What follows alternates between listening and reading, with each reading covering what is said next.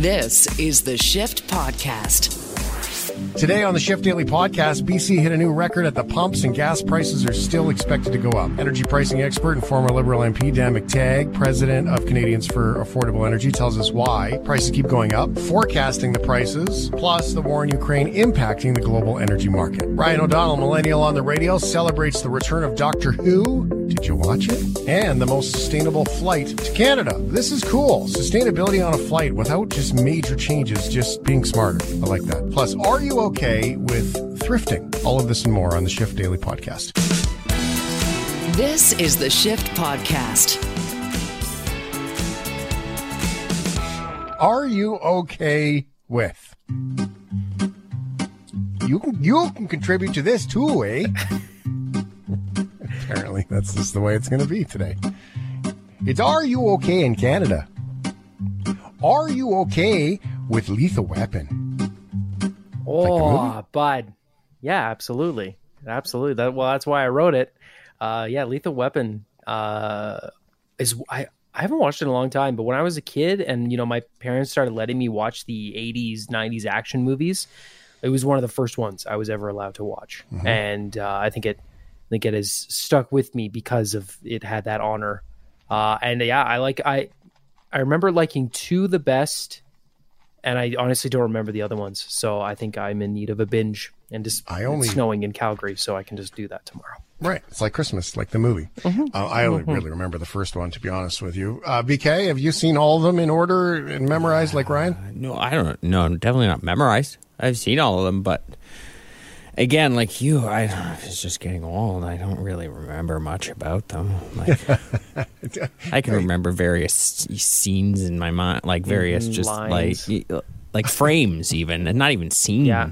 Like little snapshots? Little I- I- snapshots. I, First of all, you just said I'm like you and I'm getting old and I barely remember these things. Yeah. That's that feels sharp. well, it's true. I mean, if I'm getting old, you're you're out of here. Oh my god! It's like the episode Oh, game fun. show. Well, unfortunately, he's uh he's uh he's probably right with that one. Okay, I like Lethal Weapon. I, I'm okay with Lethal Weapon. The classic 80s action series starring Mel Gibson and Danny Glover is known for its characters. Yippee ki yay, mother front door. Um, Oh wow! and I other almost one hit the button. Panic. Panic button. Diplomatic community.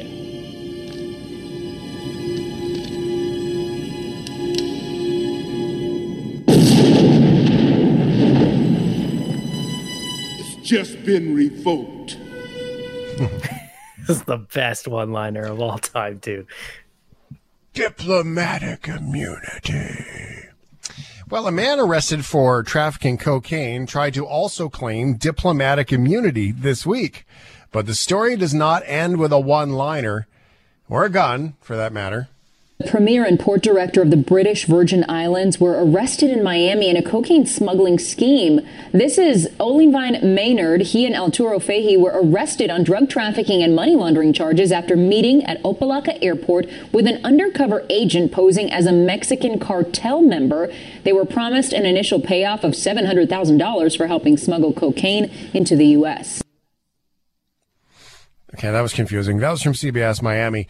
Andrew Fahie uh, has said he cannot be tried for his alleged crimes because he is an elected constitutional head of government with the British Overseas Territory. Fahie is already facing allegations of widespread widespread corruption. wow, where there's smoke, there's fire on this one. According to Sky News, Governor John Rankin, who is the Queen's representative to the islands, said the legal action had prompted him to release the findings of an inquiry into widespread government fraud earlier than intended. If London accepts the report findings, Rankin, a career British diplomat, would take over the day-to-day running of the British Virgin Islands. So there's some agenda stuff at play here, and uh, and someone who's in trouble for the for the cocaine. A lot of cocaine too, like a lot Yeah. of cocaine. I don't know how much. I don't know how much that is. Like, if, like looking at it, I No, I would have no concept. never really been a drug smuggler. Brendan's done most jobs. You probably know Yeah, that. no, but I just I was thinking like it's only seven hundred thousand they were going to give him for smuggling that. It doesn't seem like that's a lot. these days. I know. You think if you're going to put your risk going to hmm. jail, you would ask for you know Yeah, seven hundred thousand. eight hundred thousand at least. Well, seven hundred thousand is only gonna like here in Vancouver. That's about a month worth of. It's rent. Yeah, exactly. It's a down payment on a one bedroom downtown. Oh goodness. Or two tanks of gas. Are you okay with thrifting? Sorry, I was oh, being yeah. efficient with I was thrifting my words there. Oh, yeah. I love thrifting. It's uh it's gotten almost I would say competitive. People know that you can find really awesome stuff there that's worth money. So people will show up at Goodwill, uh, Value Village and all that early, early and go in and grab all the good stuff and uh, resell it, which is unfortunate for people who need the cheap clothing. Um, but for me, I, you know, some of my favorite things I own, I've found that are old and cost less than most new things. And uh, it's cool. I think that people made more exciting and colorful fashion in decades of old. And it's fun to wear that now. Yeah. I, like, I like am- I'm not okay with thrifting. oh, And uh, here's here's the here's the reason why. Ryan, what size do you wear? is that a personal question? Uh, well, know, right? uh, I would say I'm a I'm a medium, but with vintage clothing, I can sometimes fit an, an XL. Your medium clothing. Sometimes you can fit into an XL. Okay. If Uh, if BK, vintage. do you do you love thrifting? Um, no, actually, I'm probably going to side with you here. I don't like thrifting, and to be honest, this town has turned me off thrifting because this town is all about like boutique thrifting places, uh, especially over in the hipster area where I actually live close to in East Van. Cheaper rent over there.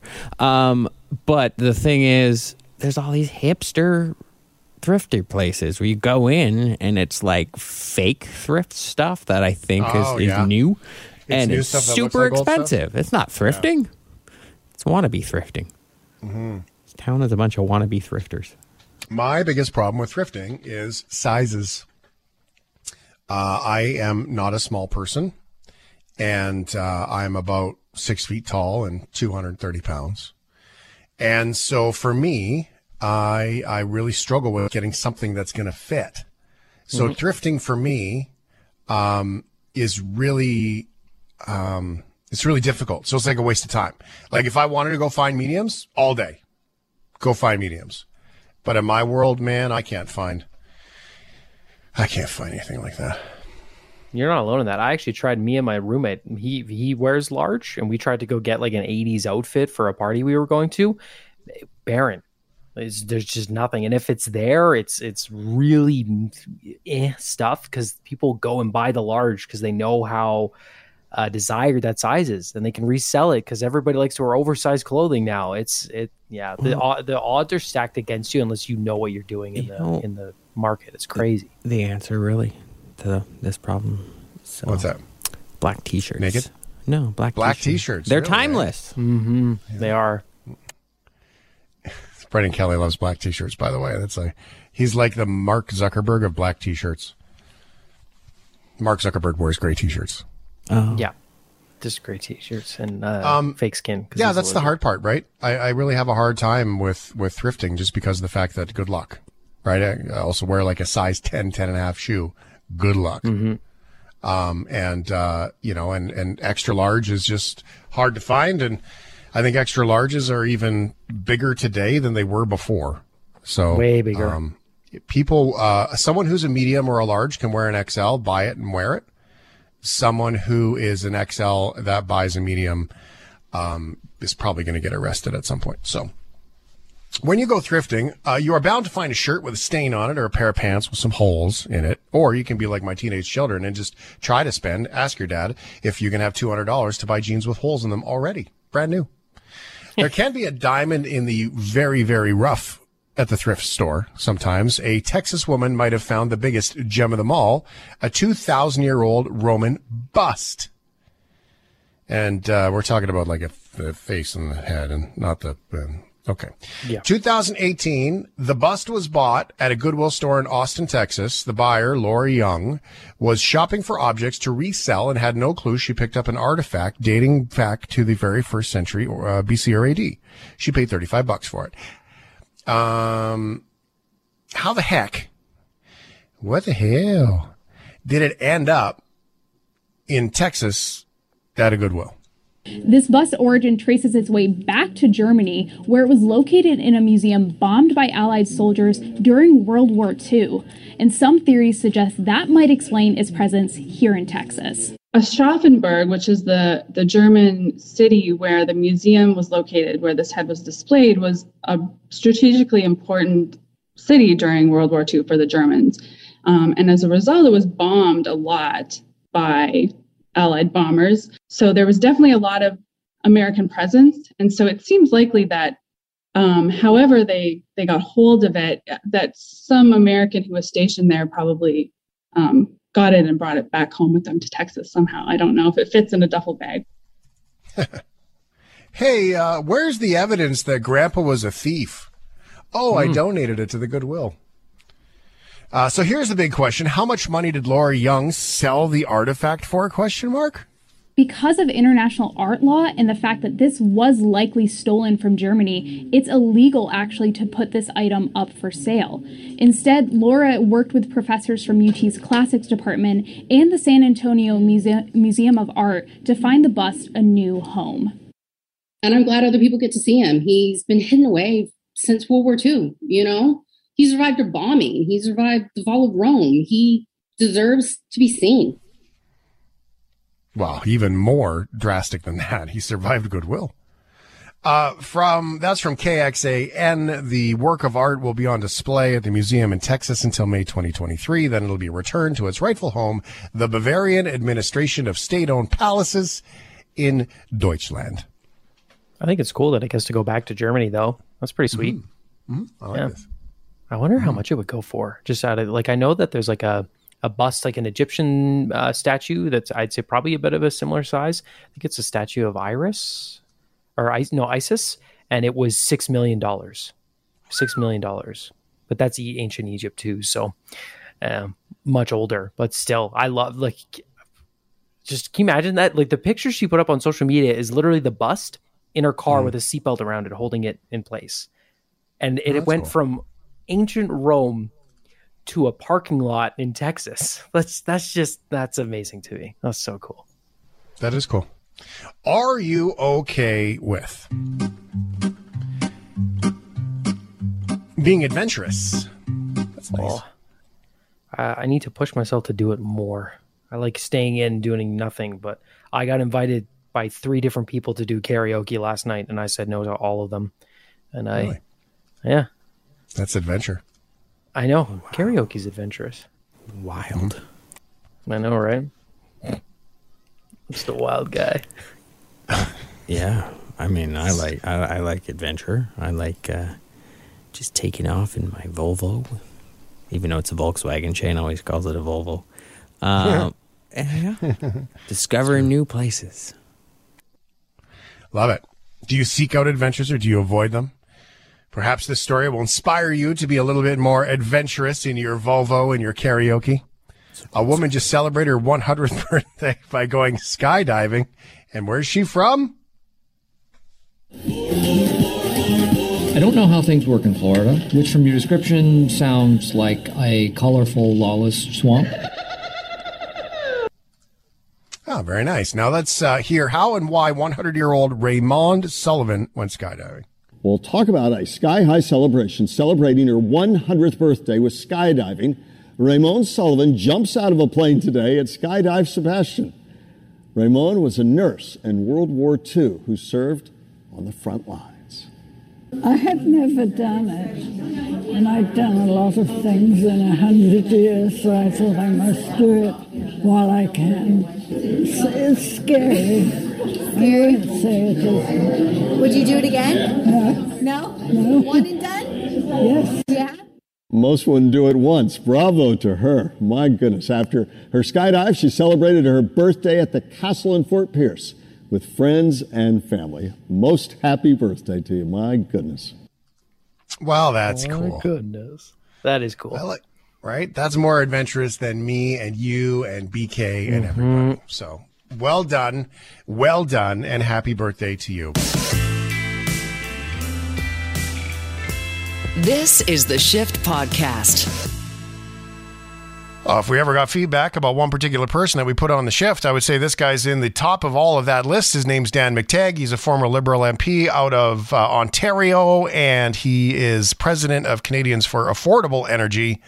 And um, and he's here, back with us. I talked him into it. He owed me a favor, so here he is. Hey, Dan. Good to be here, Shane. it's great to see you. Um, I um, I just thought, I, well, to be honest, I I kind of missed chatting with you, and then I, w- I saw the uh, prices in Vancouver over the weekend of gasoline and diesel, and I went, okay, well, there's my evidence. Call Dan. So um, it's not really well thought out plan here, Dan. Other than the fact that we need an update, we need to know what we're in for this week, and um, you know what used to be I drive a diesel SUV, and I know most you know truckers and workers are in much bigger vehicles than that, so the cost impact is way higher. A tank of gas for me, if I were to fill up in Vancouver, uh, excuse me, a tank of diesel for me, if I were to fill up in Vancouver, used to be about eighty-five or ninety dollars. I could always go. You know what it was? The pre-approval on the pump. I could always do it for a hundred bucks and never have to do it more than a hundred dollars. Based on my car right now. Um, that diesel is a $200 fill. So based on Vancouver. So, um, Tell me what's going on. Diesel's up uh, almost 2.2 compared to last year. Natural gas up 2.8 since last year. Gasoline up about uh, 75 cents a liter, or roughly about 35, 40%. Uh, and it's not slowing down. Uh, look, we have uh, shortages of everything, but this is kind of where you have this situation where oil had been a big concern of mine going back over a year. But uh, the effect of years of uh, ESG, uh, you know, disinvestment by banks, financial institutions, call them what they were, woke capitalists. No, we're not going to invest in fossil fuels, and we're going to shame those that do get involved in its uh, in its investment and its production. Um, well, you reap what you sow. These companies are simply saying, "No, we're not producing anymore. We'll pay debt. We'll uh, we'll uh, we'll have we'll we'll continue to hold on to what we have, but we're not putting a plug nickel, and we're not going to because you won't lend us money. We're simply going to save the money we're having, and so they're they're taking a, a sort of a uh, you know uh, take go pound sand attitude. I'd like to say something else, which just comes to mind much easier than that. Um, and as a result, we have a shortfall of oil production and other petroleum products compared to demand. Now along comes Vladimir Putin who knows how vulnerable Europe is, who knows that uh, he's got them on their knees because of their, you know, 10, 20, 30 years of wokeism and thinking they could simply wish natural gas away, not produce enough of their own, or look at alternatives and tut tut the world, even at various, uh, uh, you know, various events that have taken place on these, uh, you know, uh, conference of uh, the parties uh, on climate change. You know, whether it's Glasgow or whether it's Copenhagen or whether it's you know, take your pick always trying to find trendy ways to shut down oil and gas. And now it's come back to bite them right in the backside because now they have become vulnerable. Uh, the, the plaything uh, of uh, Vladimir Putin, and he knows it. Now, he's got the eighth largest reserves in the world. Canada has the third. What's the difference between the two countries? They weren't afraid of building their stuff out. They don't tolerate protests uh, in that country for obvious reasons, uh, but Canada does. And as a result, we can't help the world wean itself off of Vladimir Putin's products. Uh, mm. We find ourselves in a situation where the world has become less secure because of our you know fanaticism over climate and extremism so and i hate to put it that way because i know that some of these people are well intentioned mm-hmm. and i think people who supported this shane were also well intentioned yeah well and there's all kinds of people of out there that the consequence none of them understood the, the real price yeah, well, I just want to say that there's an awful lot of people that believe we can be more responsible, and we've been reckless with the environment, and and those people are perfectly okay. Like, I mean, it's okay to want more and want better. I mean, that's fine. We need to. Well, look, uh, our oil sector has changed dramatically. There's a time and place where it was it was dirty. It, mm-hmm. it didn't care. You mm-hmm. know, the cleanups. Those are issues. Those are legacies that they have to deal with. Are they doing better? Yes. Have they learned? I think so. Uh, but to say that you will not need their product is absolute lunacy. Mm-hmm. It, the world needs more oil, not less. And the, lo- mm-hmm. the world is not going to make this great transition without a country like Canada that has proven itself capable of making that dramatic transition away from dirty to much cleaner and with a diversity of energy to be able to step up to the plate and say, we're going to provide Europe through our uh, you know, Energy East pipeline, 800,000 barrels it desperately needs. And we're going to provide another 800 to 1.7 million barrels to Asia, which is also in a very similar position. So they don't have to rely on OPEC, Russia et al. Look, it's up to Canadians now to, to recognize we know you want to stop the climate from changing, but you're not going to be doing it by basically destroying perhaps the most important resource we have known to civilization, and which, if properly used, uh, can do enormous good at maintaining our prosperity while responding to our sustainable obligations. I always say the same thing over and over again, getting boring. Oil is not gasoline. Gasoline is not distinctly different from oil. Oil is uh, distinctly different from gasoline. Gasoline is distinctly different from oil. I mean, we're having this conversation surrounded by all kinds of products that are made from petroleum products. I think that that matters. Um, lost opportunity is is missed and is in front of us now for a couple of things. We're not going to get into the politics of it uh, here today. Uh, keeping in mind, was it foreign affairs minister? That's what your old gig was, right? That what you did? Yeah. Well, I was uh, Yeah. responsible for Canadians abroad. Yeah, so I wanted uh, to-. Yeah. Yeah, and I Go just ahead. wanted to, um, I just wanted to know that just so he's uh, Dan's not out of his lane when he talks about international politics. It's been part of his world. Hell no. Um, yeah, right. Um, so, I mean, we we we have lost opportunity here. I mean, we have lost opportunity in all kinds of ways, and that is over the last bunch of years. I mean, the amount of reckless spending uh, in the last five six years uh, of running deficits when we didn't need to um, has really sort of come to roost with the pandemic and then this war because these are the times where you're going to need to spend more money and uh, it's really nice to save up with the other times right? I mean if we were talking about our house budgets me and you dan we would say the exact same thing. Hey you know what? I uh, made a little money last year put a little bit away and and uh, and then this year it's like oh yeah by the way i uh, i broke my leg. I couldn't work as much or whatever right? Like that's what we do. Uh, apparently not for the government too. So lost opportunity of where we could be to provide and deliver is in front of us right now. Okay let's talk sp- i think that i'm going to I'm going to hook this for later in the conversation. I think I have the best example of hypocrisy around this that we've ever come up with. And I, I'm going to wait for that um, in just one second. Let's talk specifically about the prices. Is that okay? Because that's really where it hits everybody is right in the pocket. What are we looking at? What are we seeing? And I've also started to see conversation about people are asking in BC that legitimately don't know, naive perhaps. Why is the price of ours a dollar more than it is for theirs? Um, and they're starting to ask the question, which is good. So, what are we looking at? Well, look, if we're look, you know, we're just talking BC alone at two twenty two point nine. Um, last week at about two hundred four point nine. The increase has to do with the increase in uh, gasoline futures. You pointed out gasoline, oil oil is not gasoline. In the winter, they tend to follow very closely in terms of price, but during the summer they become detached because more people take to the roads and the demand for gasoline goes up. Gasoline, of course, is also being uh, excluded, if you will, because the world is trying to produce a lot more diesel. We have a major uh, historical shortage of diesel. Diesel isn't just for trucks and trains, it's also used for jets, it's also used for home heating, it's also used in manufacturing, it's even used in cases uh, where farmers are familiar with with uh, uh, you know with uh, urea. So For, that- yeah, fertilizer. Yeah. yeah. So the point to Oh, keep in you mind. know one thing I want to interrupt. Do you know one thing else Sure. that diesel's really used for? War.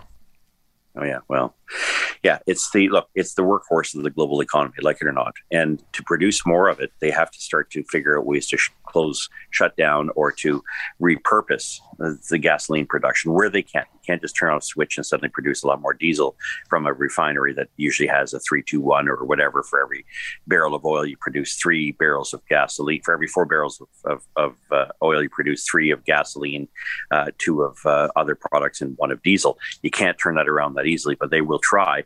And they'll do so by sacrificing gasoline. That's why prices have gone up across Canada. Uh, at the same time, we've seen a significant in- decrease in the value of the Canadian dollar. That's important because we price all of our gasoline, whether it's made here or not, in U.S. terms. Same for diesel, same for food, same for minerals, same for lumber. Take your pick. All commodities priced in U.S. terms. We didn't have, we don't no longer have the status of the petrodollar because we don't have petroleum to offer the rest of the world. What we have is pretty much determined already.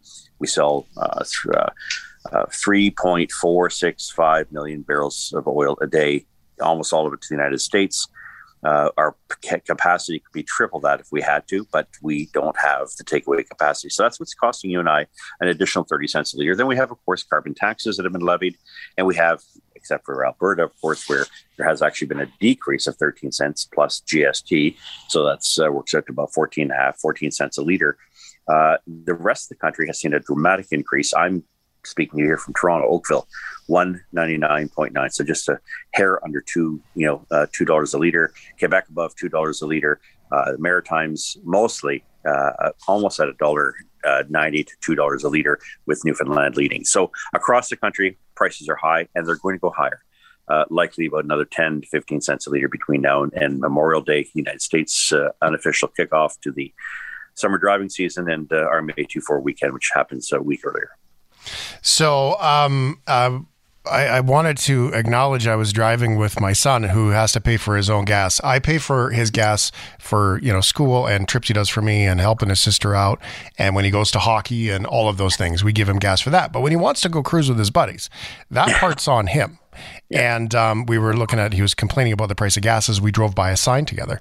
And I said, Hey, man, it wasn't very long ago that they actually just added the room for the extra digit right? Like this is how fast it's changed. It was only like there, was only four digits on the sign for a really long time, and then there was an awful lot that had to turn their signs off until they could get the sign guy to come and put on room for the one, and which is now the two. Um, and that's actually got it some some businesses in a bit of a pickle because they only put room for the one, not the yeah. two, the shape of the two. Now, I, I promise this question to bounce this off people, uh, bounce this off you, Dan, and to uh, help everyone understand one of the biggest hypocrisies that is going on in this conversation about green transitions and all this stuff. Okay, you ready for it? Well, we've talked a lot about homes, prices of homes. you know, we've talked about all those things, you and I. Yep. And um, the one of the biggest things in the world is and I'm curious to know the stat, and maybe you can find it out because you have access to some stuff here. Um, people talk about fossil fuels, heating homes, uh, driving our cars, all of this stuff. You want to know that what I see hasn't changed if you look on any website of a home builder? Natural gas fireplaces. Yeah, hasn't changed in terms of price just they're going into every house. Oh, yeah, uh, yeah. and we're going in more often. You got one in the living room. You can have one in your bedroom. By the way in all the show homes that you see everywhere and all the lotto show homes and all the things by the way you can have one by your bathtub. You can put it in anywhere. So our vanity hasn't changed right? Like we, we've got this notion and i think this proves beyond reasonable doubt that the notion about what's best when it comes to oil and gas uh, is just a notion that is so incomplete that we haven't even connected the dots that our vanity about having a pretty fireplace by our bathtub is exactly what many people are changing. And here's the thing there are people that I know that have built brand new houses that drive electric cars that added natural gas furnaces to their houses. And I think that to me, that is a great example of the disconnect between the story that everyone's been told about about how we get there. Because the fight's not about being more responsible for the world. The the yeah. fight is about how do we get there. And yet, people will choose, people I know are choosing to drive an electric car and building new houses with natural gas fireplaces and adding them in. That's mind blowing to me. Yeah, and it uh, it does demonstrate the extent to which we're completely uh, in the belief, disbelief, if you will, that uh, we can drive an EV as a metaphor for our clean life, uh, when in fact that EV itself is probably more damaging to the environment and to the very things that we think it it, uh, it provides, much less the hypocrisy of the house. So, I mean, I can't see a lot of people spending hundred thousand dollars to put in a furnace, uh, rather a fireplace, and to to to burn wood not that uh, that isn't a bad idea, uh, but the cost of building materials is such. But yeah, natural gas, simple to put in. As long as you've got ventilation on the other side, you're you're uh, you're safe. You're good. And it's cheaper than electricity. Sure, pretty. Right, that's the thing. It sure is pretty, and um, we love to have them. Um, insurance companies also play a part with uh, wood burning fireplaces and insurance rates. That's a whole other conversation we could probably get ourselves into. Dan, um, absolutely. Um, update for the week this week. Can we look forward just a little bit? I know you mentioned in our last uh, little piece of the chat there what we're looking for, but really, what are we looking forward to in the next bunch of days? What are we forecasting these things to go as high as? Because typically this time of year, is the conversation is about how expensive is it going to be to drive your RV three hours. So what are we looking Uh, at? Five cent increase week on week. So five cents this week, five cents the next week. Now, something like uh, Vladimir Putin making a decision to suddenly walk away from Ukraine, and he's done his job. I'm not sure if he'll do that uh, Victory Day on, you know, May 9th, uh, which I guess is coming up. Um, but short of that, I think we're into a very long, a very painful, uh, and very progressive uh, step towards even higher prices. So I wouldn't be surprised to see a national number. Uh, BC 250 uh, for Vancouver. I wouldn't be surprised to see 215, 220 for the rest of BC, 180 for Alberta, uh, 190 for Saskatchewan, Manitoba, 220 for Ontario, uh, 230 for Quebec, and for the Maritimes, depending on how their car- carbon taxes are applied and the games they play, which their regulators do, um, probably about 215, 220. Uh, all across the country, though, I think uh, these prices are going to remain very, very high for the foreseeable future. And if they stay long enough, well, you've got the federal government adding, uh, you know, clean fuel standard in July of 2023. You've got them increasing carbon taxes once again in April of next year. Sounds like a long way off, but don't see a scenario where there's going to be a lot of relief. I think there's a greater chance, uh, Shane, of a global recession caused by this uh, than uh, than the likelihood that they'll come down any other way. How wildly out of scope are we with the rest of the world for gas gasoline prices? Well, I think we're a lot better than uh, European nations who are suffering tremendously. Three, you know, three dollars a liter. Uh, electricity double the prices. Natural gas four times the prices. Um, but we're nowhere near the Americans. We're nowhere near a lot of other. We've always prided ourselves saying, "Oh, well, it doesn't matter. Gas, you know, gasoline is cheap relative to the rest of the world." It's a it's a really dumb comparison. If you think about it. The nation that has you know the third largest provable reserves in the world, uh, making that kind of a statement uh, is uh, just really more of a, an, a you know an attempt by some to say let's just continue to fleece people with ever higher taxes. But you don't have to do that, and there's. Um, uh, there's a there's a reason why you don't have to worry about higher taxes on uh, on on fuel. That's continue to block pipelines, continue to divest, continue to put regulations on your number one economic engine. You'll see how long it'll be before not just high prices hit, but you now have an inflationary spiral, an inflationary wildfire that uh, not even the Bank of Canada can put out. And that's where I think we are right now. I always like to take a topic and translate it to a completely different topic for clarity. Mm-hmm. Imagine this. Imagine Jamaica blocked off all the beaches and said, no more beaches. We're not opening up any more beaches. You've got enough beach right now. You're not allowed to go to any of the other beach. and then wondering why the tourism industry has been crushed. Yep. At their own. Yes, these are self inflicted pain. Very good analogy. Dan McTeague, Canadians for Affordable Energy. Thank you very much for being here, man. My pleasure, Shane. Have, have a great night. Thanks for having me again, my friend.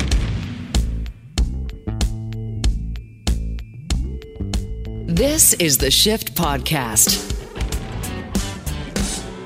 Let's dig into the mind of uh, the millennial. Ryan had a very interesting weekend this weekend. I look forward to hearing what's on the millennial's brain.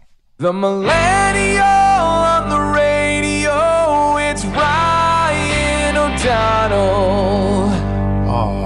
Ryan, here he is. Oh, hello. Uh, you want to hear about my my weekend? The the millennial got a got a second tattoo this weekend. Oh yeah, that's what happened my weekend. Wow, yeah. And it uh, guys, it hurt a lot. the did first it? one did not it hurt at all, really? and uh, it's funny because the artist who who did this one knows that other artist. And I showed it to her, and she went, "Did that take him forty five minutes?" And I went, "It took him exactly forty five minutes." And she went, "I'm sorry, this is not going to be forty five minutes." oh, really? Was that a compliment or was that a? No, it was. I think it was. He, he just works. The, the other artist worked very fast and was kind of like a machine at pumping out tattoos. And and this one, the level of detail and intricacy in every inch of it is is very very much high caliber, and that translated to three hours of of tiny needle stabbing me millions of times. Um, however, the end product nice is way to incredible. say it. Hey? Yeah, that's how uh, I, it is incredible. Yeah, Uh, it is incredible, and I don't know when you want to, if you want to, because we got some conversations tomorrow about this. It's up to you when you show it, but um, I'm looking tonight. forward to talking Yep. about it. Yeah. Yeah, I'll post it this morning. I'll post it up on the Facebook so we have some time to so people can get their thoughts Shiftheads.ca. in. Yep, on the Facebook page. And then tomorrow we'll have a, a greater chat about the tattoos. However, I'm very happy with it. And the healing process uh, has been really good so far, actually. Uh, so at least there's that. Um, but we'll see. It's going to itch a lot. Mhm. A lot. But that's Looks okay, good, though. It looks great. Looks really Thanks, good. buddy. Yeah, I appreciate Yeah. that. Yeah. Yeah. Uh, okay, so with the millennial, uh, man, many millennials were excited today. Uh, huge announcement, or uh, yesterday, I should say, on Sunday, big announcement uh, for nerds, uh, uh, old and old and young alike. So let's go back in time because time machine to a chapter in my nerdiness from a long time ago. I used to be obsessed with one of the oldest and most important television shows of all time. It's uh, it's Doctor Who. This uh, this this show, man, I oof, I was obs- I was such a nerd. You think I'm nerdy now? Like Doctor Who Ryan is peak nerdy Ryan. And I think if you've ever watched Doctor Who, uh, you know what it means. Like it's an objectively, it's such a geeky show, but it's delightful. It's been on since the 1960s. It is one of the BBC's most important uh, shows, uh, and I think it's a really special TV show. I haven't watched it since I was in high school, uh, but there is something special about it. It's a show about an alien who travels across time with a human companion, and they encounter random mysteries and adventures. And over the years, it's gone from campy and silly, you know, the Daleks and the exterminate, uh, to really serious, borderline horror show level of of, uh, of, of content. Uh, and it was a really special show in my for me in my youth, and I, I kind of lost touch with it. Uh, but one of the things that has not changed is the hype around the new Doctor. Now, if you're unfamiliar with how the show works, the character of the Doctor has been played by 14 actors since the show was on in the 60s. And the reason that it's the same character is that this the race that he is from, or he or they, I should say, they are resurrected every, I believe, seven years, and they come back as something completely random. And by completely random, nine times out of ten, it's been just a white British dude, which is what it was. Uh, but uh, on the thirteenth Doctor, we had a woman come on, which was great. It was a refreshing take. Um, but the show has definitely declined in recent years. The writing uh, was has been frankly bad, and I feel like the actors who play the doctors uh, just haven't.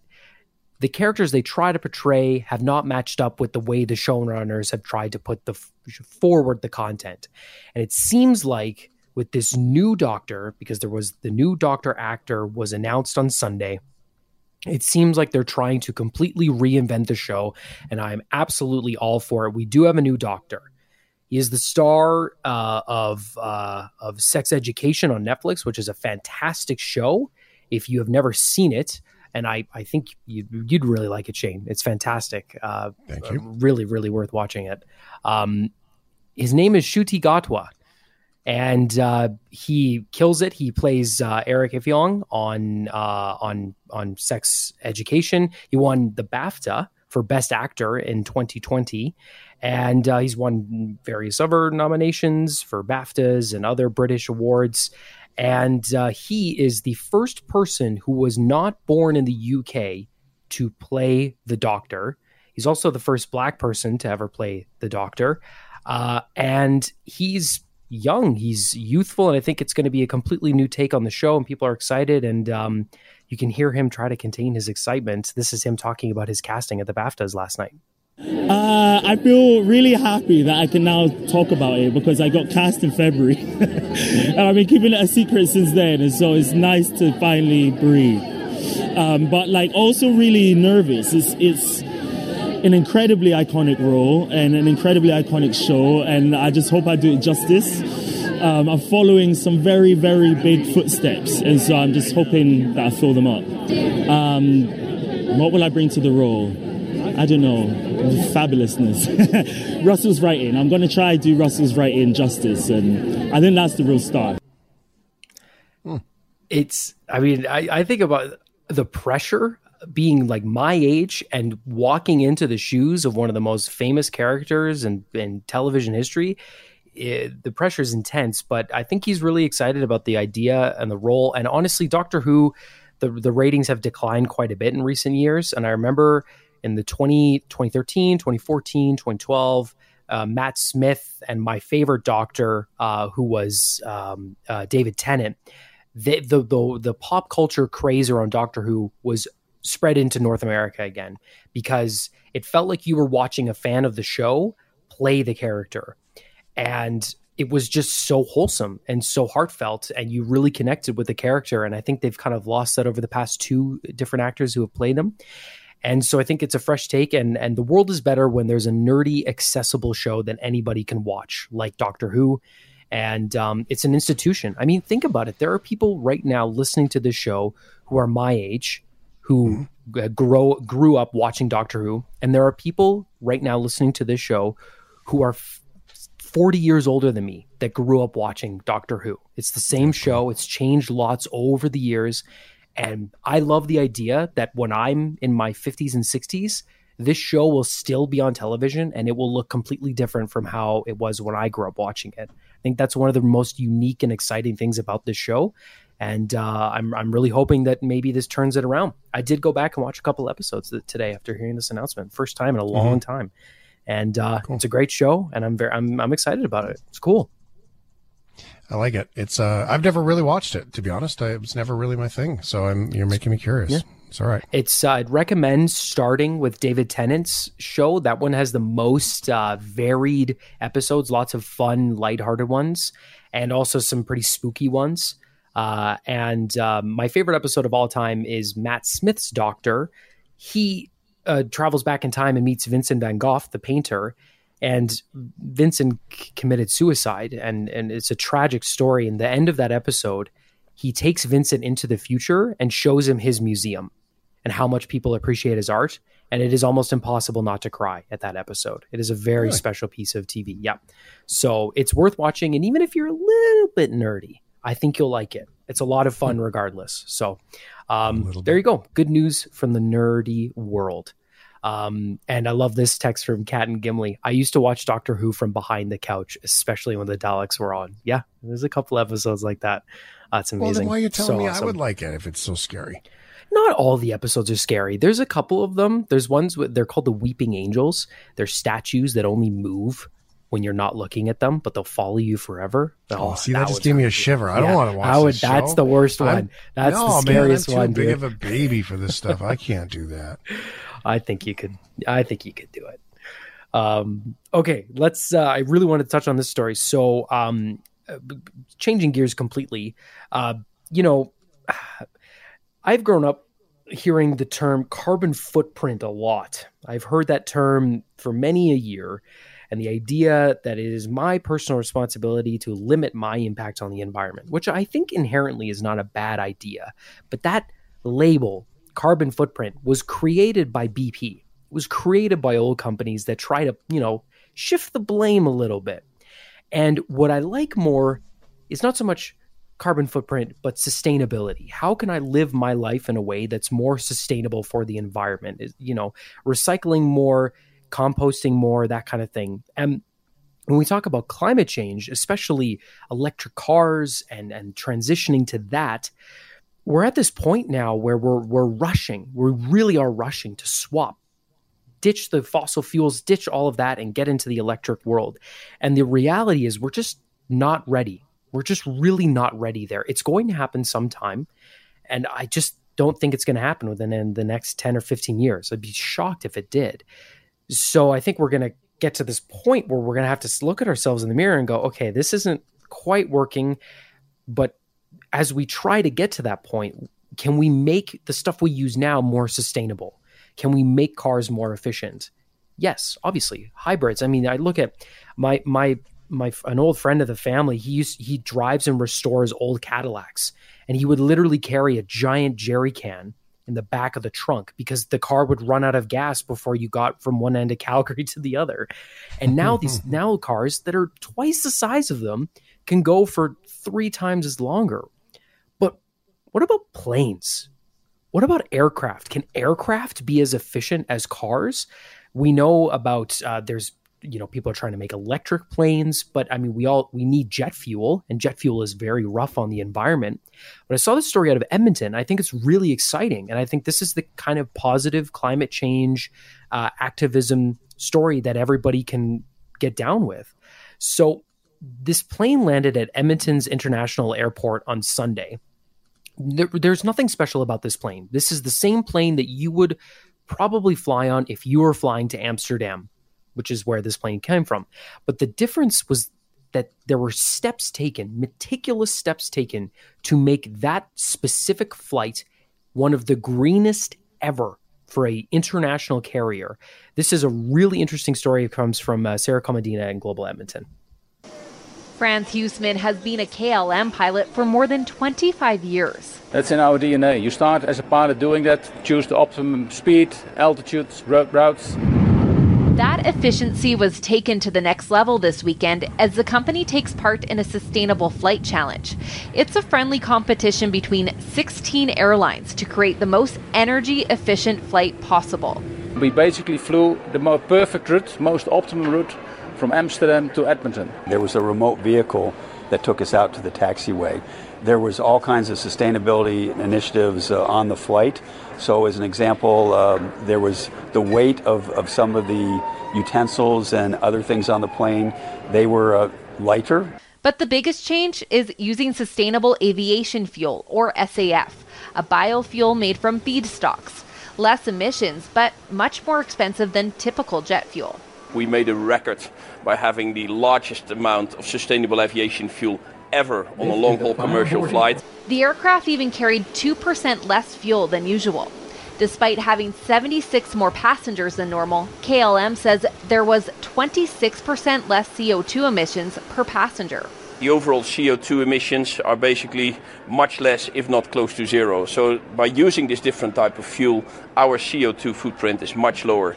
It took a team to get here, but it was worth it. KLM President Peter Elbers says this was the company's greenest long haul commercial flight ever. Our ambition here today was to demonstrate where we could go to, to have a point on the horizon, what we could achieve. The hope is this is only the beginning of where green energy can take the aviation industry. Sarah Komadina, Global News. That's the kind of stuff I want to celebrate. Almost zero sacrifices were made to make that plane as efficient as possible. The the person sitting on that aircraft on that flight did not have a massive impact to their experience and that flight was more efficient like that's the kind of stuff we need to be shooting for right now as we try to figure out how we're going to do this big energy transition so i thought that was really cool Thanks for listening to the Shift Podcast. Make sure you subscribe, rate, and review the show and share with anyone you like. Get it on Apple Podcasts, Google Podcasts, Spotify, and CuriousCast.ca.